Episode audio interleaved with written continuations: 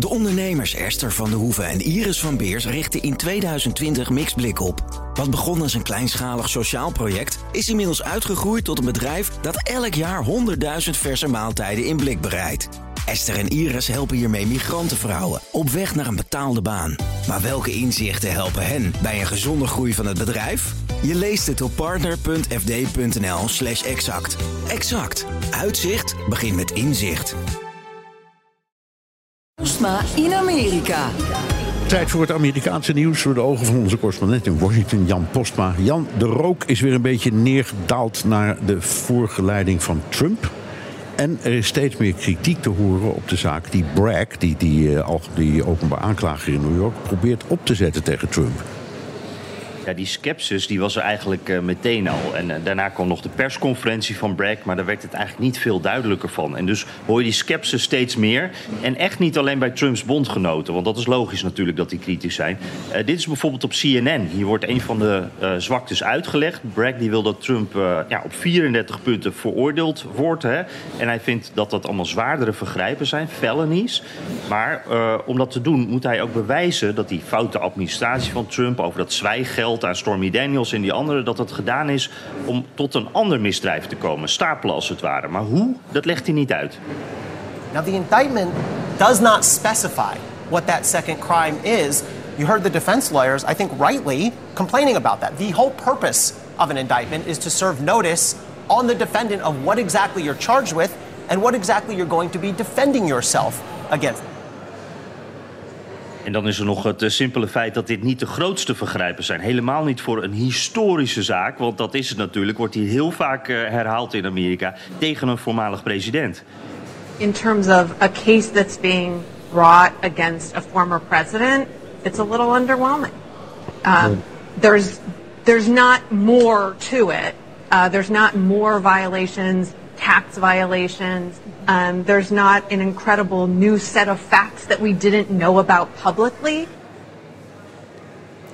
Ja, dit is eigenlijk allemaal ook een beetje peanuts vergeleken met Trumps rol op 6 januari of in Georgia, waar natuurlijk ook onderzoeken naar lopen. En dit is denk ik ook de prijs die de Amerikaanse media betalen. Voor heel veel speculatie, voor heel hype, dan bouwt het op tot iets wat het dus uiteindelijk niet is. Want er zat niet echt iets nieuws in. Het was een beetje de bekende zaak eigenlijk. En dat doen die Amerikaanse media helemaal zelf. Fox News is natuurlijk ook kritisch, want het gaat over Trump.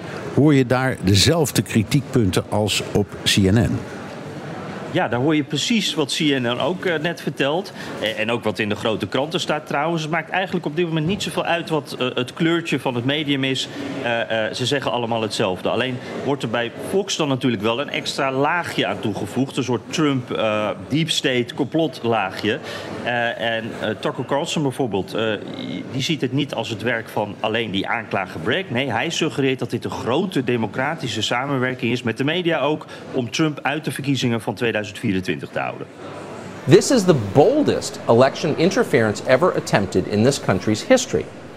And if you doubt that, if you think it's maybe on the level, then we suggest you look carefully at the indictment that was unveiled today.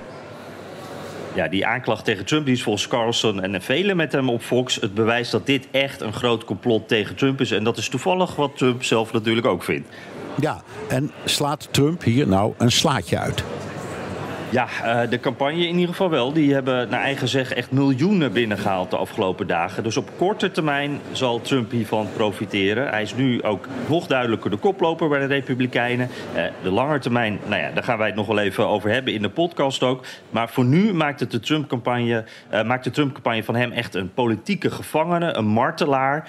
Um, en, en daar, gaan ze, daar profiteren ze van. Bijvoorbeeld door shirts te verkopen. En daar staat dan een mugshot op van Trump, zo'n politiefoto. Die is te koop voor 47 dollar. En ja, die foto is natuurlijk nep, want er is helemaal geen mugshot gemaakt. Uh, maar daar verdienen ze wel flink geld mee. Innocent staat er groot onder.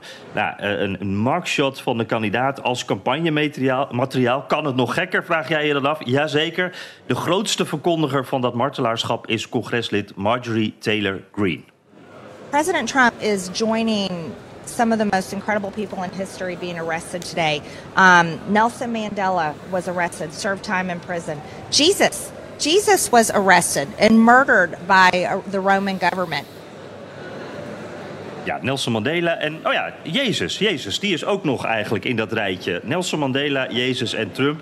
Uh, ja, extreem natuurlijk. Waarom laat ik dit nou horen? Ik, ik moet het toch eventjes uitleggen, want het is natuurlijk ook een beetje is gekkigheid dit. Ik heb hier nog steeds oprechte verbazing over dat die Marjorie Taylor Greene steeds dingen blijft zeggen waarvan je denkt, hoe komt ze erbij? En het is toch zo, deze mevrouw is een ster uh, bij, uh, in Trump-kringen. Mensen nemen dit echt serieus, luisteren hiernaar. Niet iedereen, maar wel bij de trump aan. Ja, en ik hoorde haar in een interview met Leslie Stol van uh, 60 Minutes zeggen dat de, alle democraten zijn pedofielen.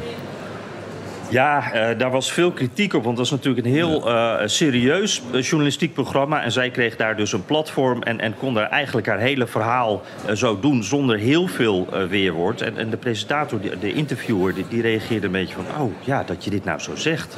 Hoe kan je dit nou menen? maar dat wordt nu door Marjorie Taylor Greene gebruikt als campagnevideo, in advertenties. Je ziet het overal terugkomen. De democraten zijn de partij van de pedofielen. En zij zegt dat met grote overtuiging en... Uh, ja, er zijn dus mensen die dat ook echt geloven. De ondernemers Esther van de Hoeven en Iris van Beers richten in 2020 Mixblik op. Wat begon als een kleinschalig sociaal project, is inmiddels uitgegroeid tot een bedrijf dat elk jaar 100.000 verse maaltijden in blik bereidt.